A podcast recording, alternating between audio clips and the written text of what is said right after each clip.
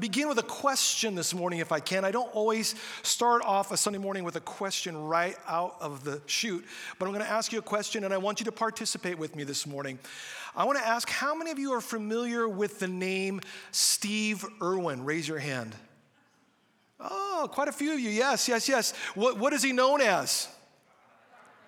Crocodile hunter. You are correct. You get an A class. Congratulations the crocodile hunter. For those of you who aren't familiar who with Steve Irwin is, or this term crocodile hunter, I want you to draw your attention to the screen for just a moment. We're going to watch something, and then I'm going to uh, read a very short biography of his life. So, why don't you watch this with me just for a moment, please? Be remembered for passion and enthusiasm. Conservation is my job, my life, my whole persona.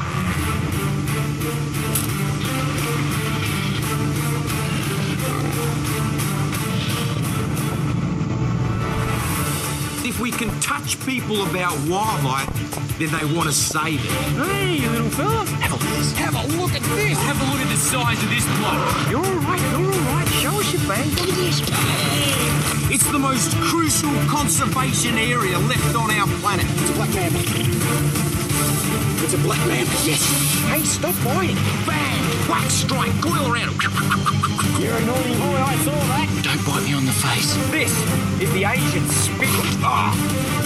Holy guacamole. Isn't he a little beauty? That's like, um, poison. This is the crocodile. This is what they're all about. It's really hard to express how much I love him, but seriously, if I could kiss him on the lips, I would. I'm on top of the world. I get to do the wildest things in the world.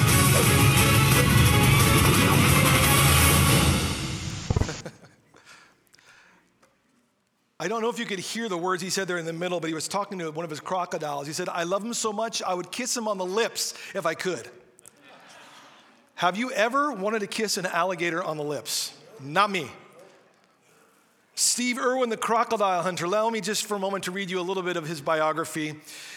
Stephen Robert Irwin was born February 27, 1962, in Melbourne, Australia. Part wildlife expert, in part entertainer, Irwin became world famous for his television series, The Crocodile Hunter, which many of us are aware. While he had no scientific degree, Steve grew up studying and caring for animals at his parents' wildlife park in Australia, which is now called the Australia Zoo. He first learned how to catch and handle crocodiles from his father. And on his sixth birthday, when lots of kids are receiving bicycles or skateboards or things like that, on his sixth birthday, Steve received a 12 foot boa constrictor as a birthday present. Parents, don't do that, please. Thank you very much. In 1991, uh, Steve met American born Terri Raines, who was in Australia on a vacation. The couple later married and spent part of their honeymoon filming crocodiles whatever. Okay. This footage became part of their 1992 debut Australian tele- television show, The Crocodile Hunter. Four years later, the series was picked up by Animal Planet for distribution around the world. And the show aired in more than 200 countries to an estimated 300 million people. That many viewers watching this show. In each program, audiences were often spellbound by Irwin's dangerous encounters with animals. He thought nothing of tangling with deadly snakes, spiders, lizards, and of course, crocodiles.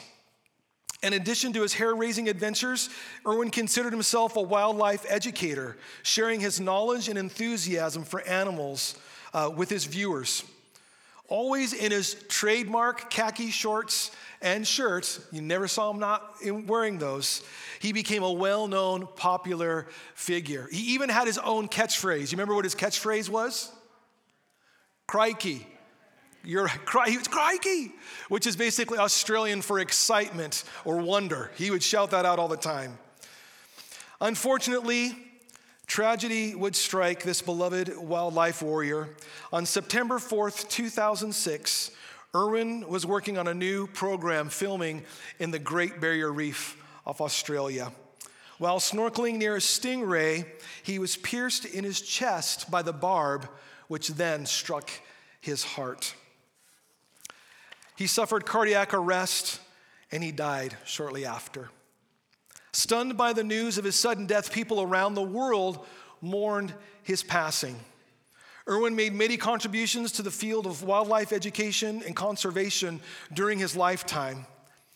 Uh, he ran an organization to rescue and protect crocodiles and supported numerous other animal uh, charities over, over the years. Many of nature's dangerous creatures lost their greatest champion the day that Steve Irwin passed away. Just a snapshot of his life. And I'll never forget when I heard the news of his passing. I was actually at my daughter Megan's soccer practice. She was five years old, and I was at her soccer practice, and I was talking with a couple other uh, parents there while the kids were running around, and someone mentioned his passing to me, and, and, and I, was, I was shocked. I was surprised. I wasn't surprised that he passed away because when I watched him do the things he did, I thought, man, how does this guy stay alive? So I wasn't surprised necessarily that he passed away, but I was more shocked in the manner, in the way that he died the way that he passed away. I mean, think about it. Pretty much the only way could a, a stingray could mortally wound a human being is for its barb to penetrate the heart. That's pretty much the only way. Who would have thought that the great crocodile hunter would pass away in this fashion? Of all the animals he encountered, it was a stingray. It wasn't a crocodile, it wasn't a venomous snake, it wasn't a bull elephant, it was a ray that pierced his heart. And none of us would have expected that. I mean, I would have expected him to have some terrible injury to his arm or to his leg or maybe even to his head, but it was his heart that was injured. And that brings us to the title of today's message. If you're following along, today's message is called Guarding Your Heart guarding your heart. I have a key verse I want to read, and then we'll have some additional verses we'll read after that. But key verse this morning, if, if, if you want to follow along on the screen, is Proverbs 4 23. 423. And this is what it says in the New Living Translation Guard your heart above all else, for it determines the course of your life. I'll read it again. Guard your heart above all else, for it determines the course of your life. Now, let's take a moment. I want to break that scripture into compartments, into segments, if you would. So uh, let's look at the first guard your heart. What does it mean to guard something? What's the definition of guarding? Well, to guard means to watch over, to protect, and to keep safe. And I think all of us would, would agree that it's vitally important for us to, to protect and keep safe our physical hearts, right? I mean, we can look at Monday Night Football two weeks ago uh, when we were watching that, when Damar Hamlin had this freak accident on the football field where it, it was just out of, the, out of the blue. His heart was hit it stopped functioning. They had to resuscitate him on the field. It's important to take care of this muscle that pumps blood throughout our body. We, we understand that. We know that. We, we, we know. But biblically speaking, this morning, the heart that's being spoken of here represents the center of our lives. It speaks about who we are as a person. Scripture tells us that the heart is the wellspring of life, that out of the heart, flows the course or the direction of our life. Scripture also says that the heart affects everything that we do. The word heart here in Proverbs 4 implies everything that we are, like in totality. Our heart here, remember, uh, means our mind, which is our intellect. It represents our emotions, which represents our feelings. And the word heart here also means our will and our choices. That's what is being spoken of in Proverbs 4 23. I find it very interesting that, that when God works in our lives, He always begins at the heart. That's the starting point. He begins with our heart and then He begins to work outward through our life. He always begins at the heart and then He works out. The heart comes first because it speaks of inner life. And here in the scripture, guarding your heart, I want you to see it's a command from God. He's not making a suggestion or a consideration, okay? He's not saying you should, you should consider guarding your heart or it would be a really good idea to guard your heart. No, he says, guard your heart. It's a call of action. He's saying, you need to do this. You need to protect your heart. You need to keep it safe. You need to watch over it. The second segment of that verse is this above all else. Our hearts should receive the greatest attention that we can give. I mean, we protect our homes with security systems, with deadbolt locks, with security lights, and sometimes people even will protect their homes uh, with a weapon. We're really good at, keeping our homes secure and our homes safe. We'll go to all those extents to guard our home, but many times we neglect to guard our hearts, to watch over our hearts. In the last little segment of that verse, it says, For it determines the course of your life.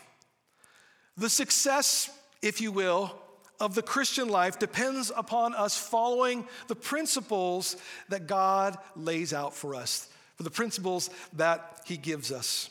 So I want to read verse, verse 23 again, and then I'm going to continue on through the end of Proverbs 4, verses 24 through 27, and then we'll finish with Proverbs 5, 1 and 2. Again, the whole scripture reading, and then this will lead us into our teaching for today.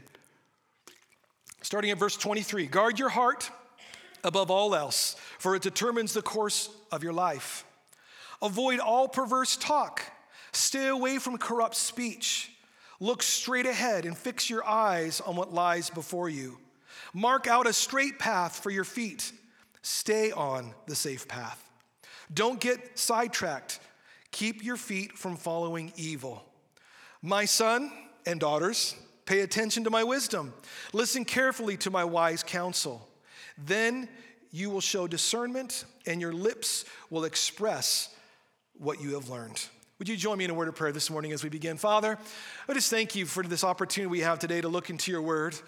We could be engaged in a lot of different activities this morning. We, we could be home watching television. We could be on the internet. Uh, we could be reading. We could be out socializing. Um, Lord, there's a lot of things we, we could be doing this morning, but we've paused from the week. We recognize this is your day. We've come to hear your voice speak to our hearts. Lord, this is the most important place we can be, not just certainly physically, but God, positioning ourselves to hear from your voice today. So, Lord, I thank you for those in attendance here today. I thank you for those who are joining us online. I just pray that you will allow us to catch a glimpse of what you are saying to us, and then our hearts and our lives will be changed because we hear the voice of God directing us and leading us in life. I thank you for this, this time today. We pray in Jesus' name. Amen. So, if you're taking notes today, you can use either the program, the sheet of paper you received coming in, or if you want to follow along online, you can do so go to our website, wfa.church, and then forward slash, um, let me think what it is, resources, and then go to live stream. And you can take notes right there and follow along. The scriptures are there as well. So here we go guarding our hearts. Four areas of action that we can take to guard our heart. Number one, the first thing we see here in Scripture is taking control of our mouth. Taking control of our mouth. Verse 24 says, Avoid all perverse talk, stay away from corrupt speech. Now, I'll never forget the look on the crocodile uh, hunter's uh, face one time when he was unexpectedly bitten on the face by a small, uh, non poisonous snake. Maybe you saw that episode too. This is basically what happened. He was explaining that the creature would only strike if it perceived movement. And so he held very still as he was talking about this, holding this, this snake. Except there was one problem his lips were still moving while he was holding still. And as he was explaining himself, and then the little thing quickly bit him right on the lip, right on the mouth. He was surprised, but he wasn't, he wasn't hurt. Now, the Bible encourages us to keep watch over our mouths. But even to a, a more greater extent, it tells us to keep uh, watch over our tongues. Our tongues. Listen to how James describes the tongue in James chapter 3, verses 6 through 8. He says that the tongue is a great flame set on fire from hell itself. He says the tongue is a restless evil that is full of deadly poison. In fact, James here in this chapter, he has, he has nothing good to say about the tongue at all. There's, there's no positive remarks that he makes concerning the tongue. And I think I know why he has nothing good to say. You see, the tongue is often the last thing to be brought under control and subject to Christ's authority in our life. It's the tongue. it's power in the tongue. Power in the tongue.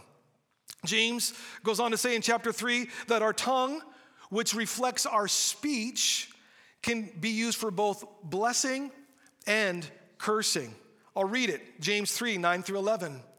Sometimes it praises the Lord and Father, sometimes it curses those who have been made in the image of God.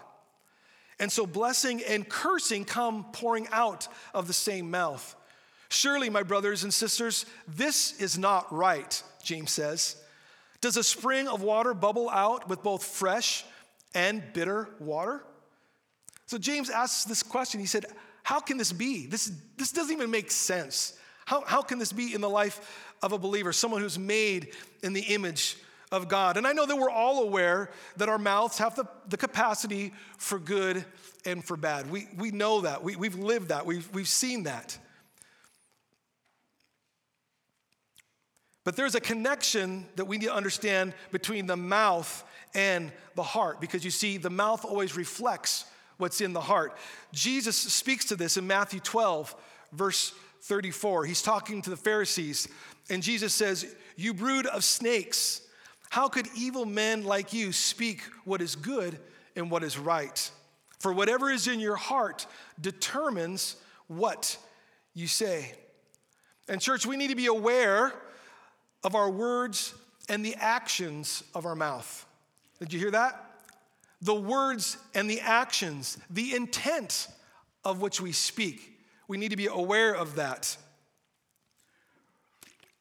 May our mouths be free from perverse and corrupt talk, free from words that cause discourse, free from gossip and from slander and complaining as followers of Jesus, our, our, our mouths and our words should be free of those things. Instead, this is what Scripture says our, what our, our speech should be. Our, our speech should be for God's use and not for evil. Proverbs 21 23. Our speech should speak words of life. Proverbs 15 4. Our speech should always be kind. Proverbs 31 26. Can we control all of this on our own? Can we do that? No, we might be able to control some of our words of our mouth, but the Bible says we will never be able to tame our tongue. We can never be able to tame our tongue. And that's why we need the help of the Holy Spirit in our lives, working in and through us. We have to depend on Him because we can't do it on our own. Or we might choose to have some, some better language than coarse language, but we will never be able to tame our tongue because we need the work of the Holy Spirit within us. We can't do it. We need His assistance working in and alongside of us. So that's our first principle this morning as we talk about guarding our heart is that we need to take, control of our mouth. That's action step number one. Action step number two, if you're taking notes, taking control of our eyes. Of our eyes. Proverbs 4:25 says, "Look straight ahead. Fix your eyes on what lies before you. And if you've ever watched an episode of The Crocodile Hunter or even some of these clips that were up here this morning, you might have noticed that Steve always kept his eyes on the animal that he was working with or encountering. He kept his eyes on the animal, the creature, and not on the camera or the audience. And this was, this was extremely important, especially when handling dangerous animals. Because if his vision was more focused on the camera and what was going on and it wasn't on the animal, he probably would have died a long time ago. Because, I mean, the guy like held like cobras in his hands and black mambas and, and, and had his face right next to a crocodile. I mean, he probably would have died a long time ago if he was more focused on the camera than he was on the animal that he was close proximity to. He came to know instinctively about an animal just by watching it. He could gain information and know what it was almost thinking, and he could respond accordingly. And this morning, friends, we need to understand something, and it's this what our eyes see will affect our hearts. You could write that down, that's good. I don't tweet, but you could even tweet that this morning. What you see affects your heart. That's a true. A large portion of the temptation that we face in life is brought on through our eyes. First John chapter 2 verse 16 says for everything in the world the cravings of the sinful man the lust of his eyes and the boasting of what he has and does comes not from the father but comes from this world. Psalm 81 verse 12 says so I gave them up unto their own heart's lust and they walked in their own counsel. So where does heart lust comes from? Where does it come from? It comes through our eyes. That is where it gains access to our heart. What the eyes see will become what the heart wants. That's why it's so important that we take control of our eyes because when we allow our eyes just to run freely, just go wherever they want to go, we will have heart problems, guaranteed, if we don't take control of our eyes. I'm gonna, I'm gonna date myself for just a moment. Can I do that? Can I just date myself? When I was growing up in my grandfather's church, um, in Sunday school, uh, Sister Guidi was my, was my teacher. And every time we gathered for Sunday school, we always started with singing. That was a non negotiable. Sister Guidi had us sing all the time and she would teach us these songs. And there was one song in particular that she, she taught us, and we would sing, and it went something like this Oh, be careful, little eyes, what you see. Oh, be careful, little eyes, what you see. For the Father up above is looking down in love. Oh, be careful, little eyes, what you see. You remember that song? I'm dating myself. It's okay. 51. It's true. Won't deny it. A simple Sunday school song that my teacher taught me, but the words are gospel truth. Be careful, eyes, what you see, because it will affect your heart. The eyes are the most influential part of our bodies. Experts say that most of our memory is formed through our eyes. Did you realize that?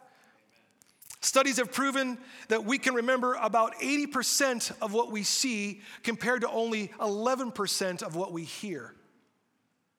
What a huge gap that is. It's the truth. Here's two biblical accounts of people who allowed their eyes to affect their hearts. The first story we draw our attention to is, is the account of Eve and the serpent in the Garden of Eden. Satan had a strategy, and here was his strategy he was going to make Eve look. That's what he wanted to do, to get her to fix her gaze on the forbidden fruit, for her to see how desirable that it appeared. And the longer that she looked, the more her desire began to grow and to grow. And it became difficult for her to pull her eyes away. In fact, she soon lost, lost all perspective of what was going on around her. She, she, she lost all sense of proportion. She forgot about Adam, her husband. She forgot about God and the warning that he gave. All she could see was the tree and the fruit. Genesis 3 6 says, The woman stared at the fruit. It looked beautiful and tasty. She wanted the wisdom that it would give her, and she ate some of the fruit. Her husband was there with her, so she gave some for him too, and he, he ate it.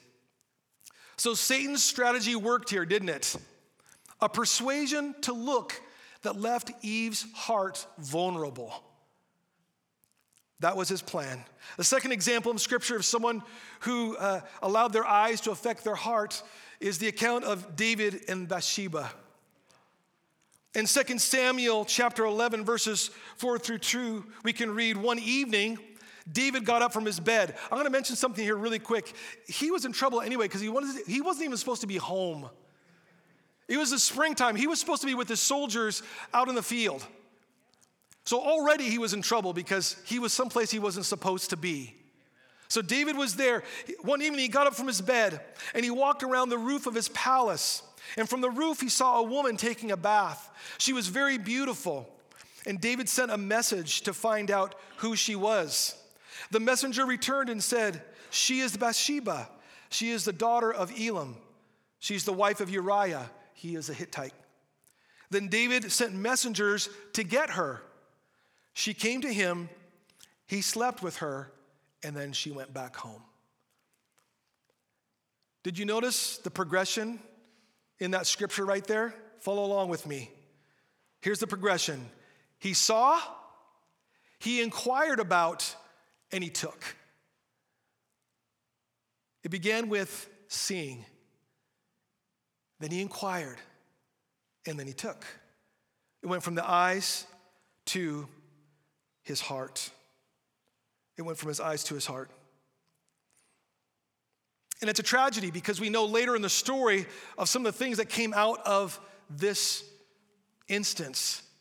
And it's tragic in all senses of, of, of what happened. And thankfully, David repented and he turned his heart towards God. But he allowed his eyes to leave his heart unguarded, and it had a, a huge effect. Friends, what was true back then is still true today, isn't it?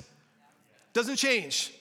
Our eyes will affect our hearts. Either we control them or they will control us. If we truly want to guard our hearts, we must take control of our eyes. Taking control of our eyes. That's our second step. Our third action step when we talk about guarding our heart is this taking control of our feet.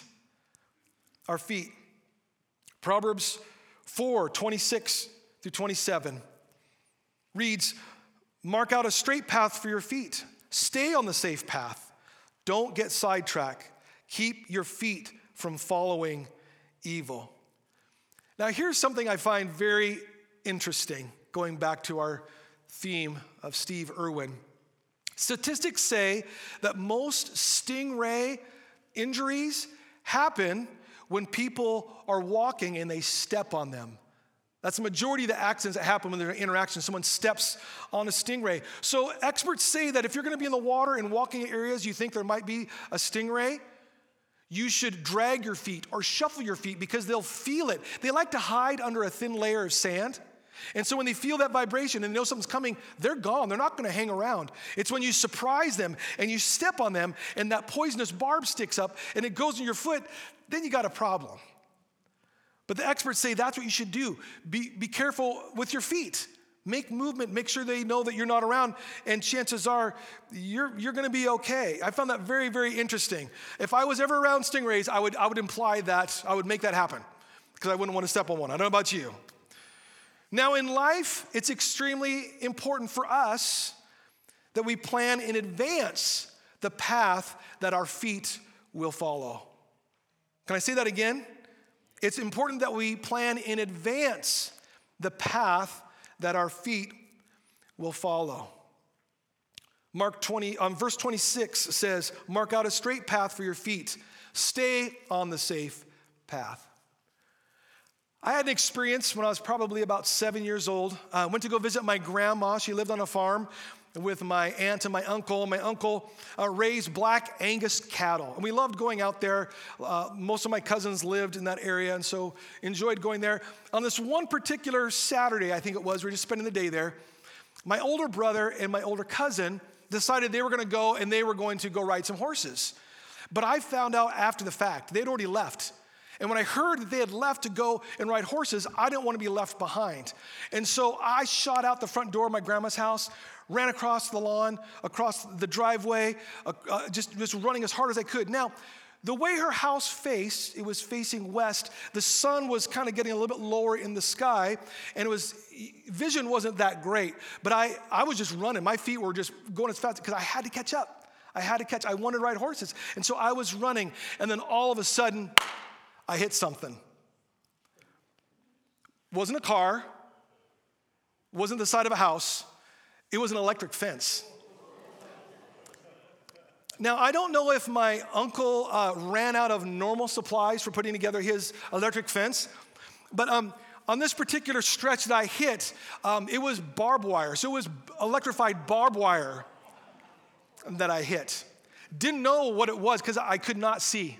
And so I hit that thing. My feet were running so fast. And I hit it and I got stuck and I couldn't get off. Um, it, I don't know what kind of shirt I was wearing. It didn't really, I, it didn't like shred or something like that. It almost kind of melted.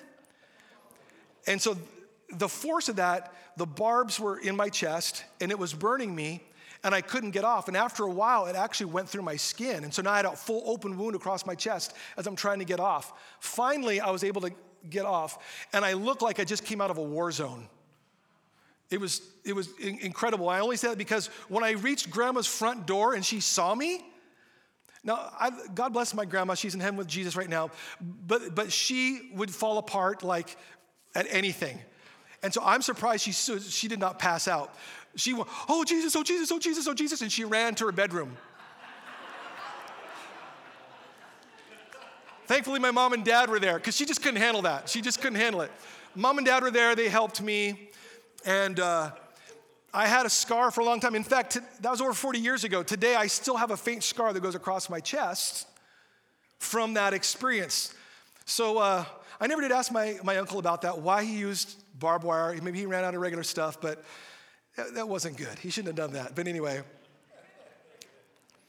it is dangerous when we just turn our feet loose and let them go anywhere that they want.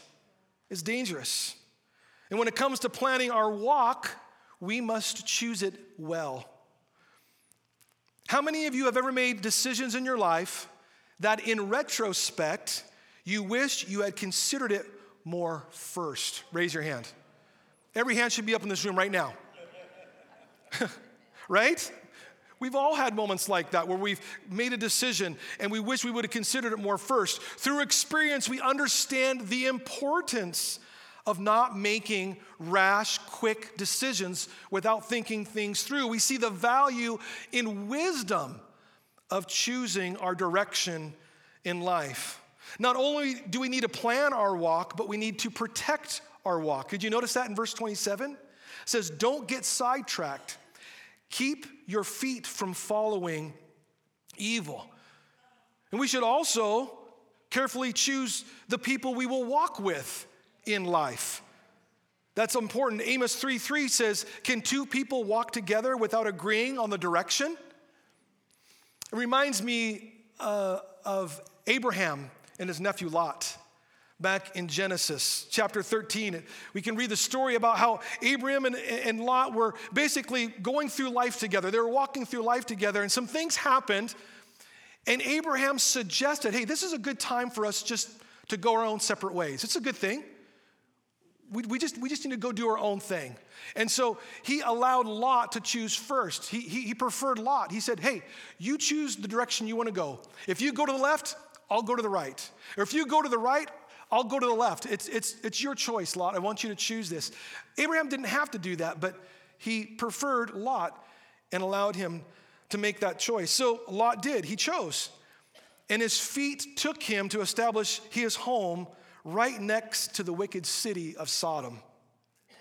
He liked the land there. There was good pasture fields. He saw all the things that attracted him to that particular spot. It just it, it gained his, his attention. But it also distracted him from the evil that was so close so that could lure him. And we know what happened in his life because of the choice that he made. He established his home. He pitched his tent in an area. He did not choose a path well for his feet to follow. On the opposite side, Abraham followed God's leading, and his feet led him to settle in Canaan. Church, we need wisdom and discernment in choosing our direction in life. To not get sidetracked and allow our feet to follow evil. Scripture admonishes us to, to make a plan, to stay on the safe path, and to choose carefully the people we will walk in step with. That's what scripture says. Controlling our feet is essential when it comes to guarding our hearts. And that leads us to our fourth and final action step this morning controlling our ears. We're going to read chapter 5, verses 1 and 2, and 1 and 2 of Proverbs. Taking control of our ears. My son and daughters, pay attention to my wisdom. Listen carefully to my wise counsel. Then you will show discernment, and your lips will express what you've learned. Allow me to go back to the crocodile hunter just one more time, if you will. When it comes to hearing underwater, minimal sounds can be heard at best. If you've ever been underwater and you try to hear, it's almost impossible to hear underwater. So even if Steve Irwin's companions were to try to warn him that he was in danger that day, they couldn't have because the water would impede what would be normal hearing, like we could hear right now. It would be imp- impeded if you were under water. They couldn't have helped. And when it comes to our lives, there are many voices vying for attention in our ears, trying to gain our attention. But the question is when it comes to that, what will, what will we give a listen to? What will we listen to? You know, when I was growing up, my dad and I, we, we were avid Mar- Mariners fans. In fact, I still am to this day an avid Mariner fan. And I remember growing up with my dad, he couldn't sit still at home and just watch or listen to a game. He had to be doing other things too. And so I grew up in our home listening to the Mariners on the radio. In fact, my dad, at some points, he would have the radio tuned in to 710 KIRO AM in the bedroom, having the Mariners game on. He would have the radio in the kitchen on, turned on to the Mariners game. At the same time, have the garage radio on with the, so no matter where he went, he wouldn't miss a thing. And I grew up with that. I, I, growing up on road trips, listening to the Mariners, helping dad do yard work out in the yard. There was the radio. Always. In fact, probably in my lifetime, I've listened to more Mariners games than I ever watched. And to this day, I mean, it's special. I mean, I, I'll just put on the radio. It's like just me and dad once again, just listening.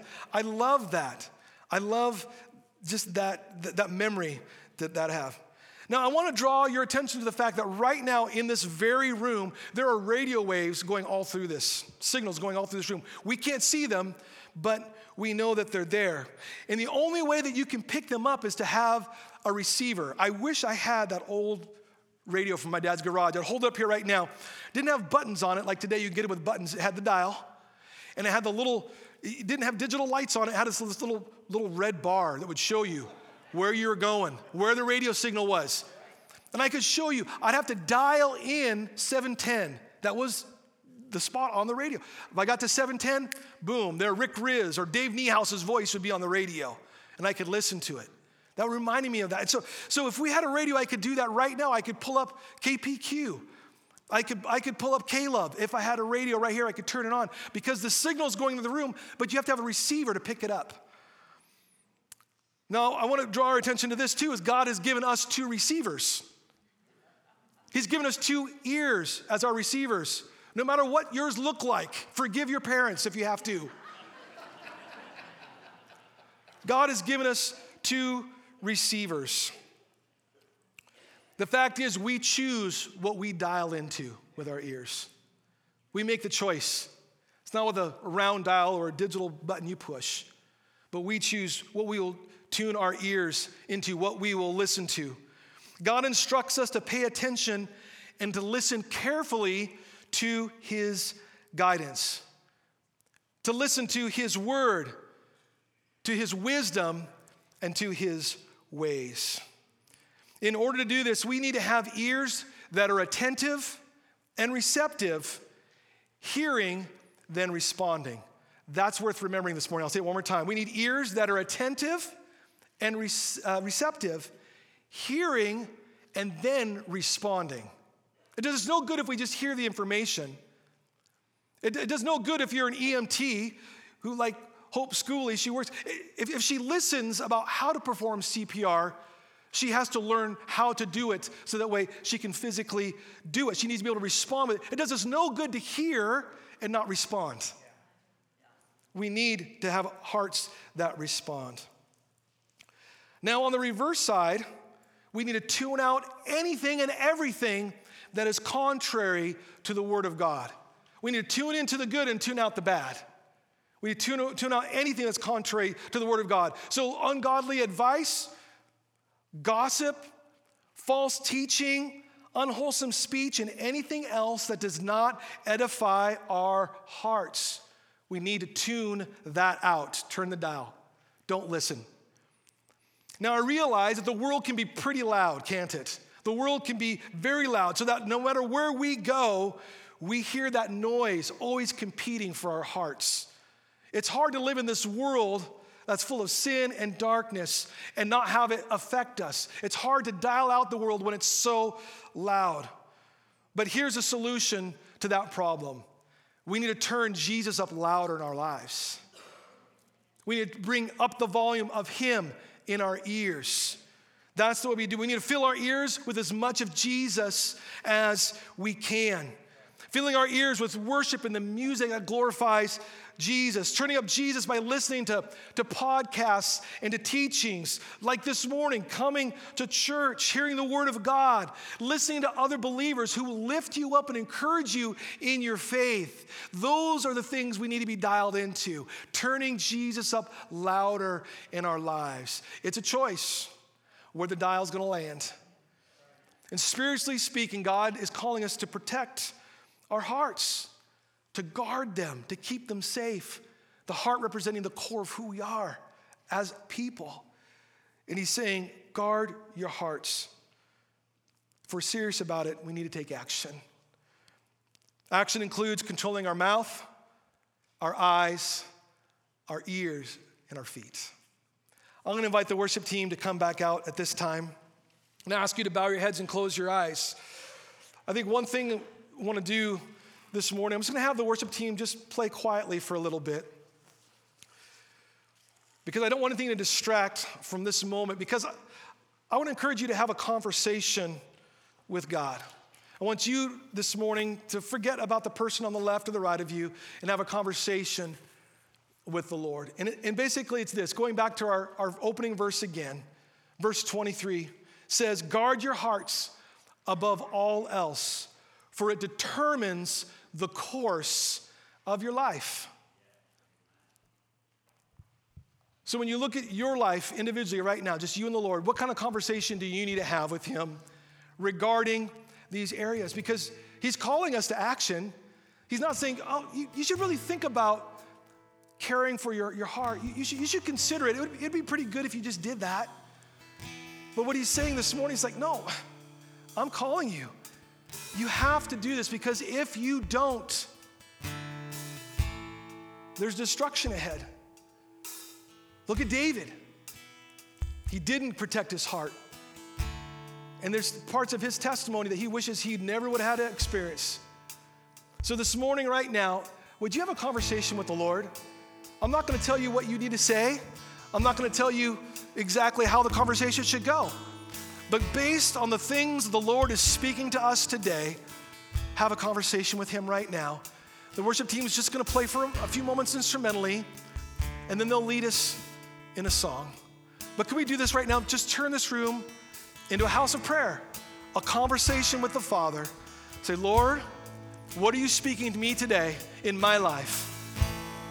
What actions have I neglected? What things can I do to sure up my heart?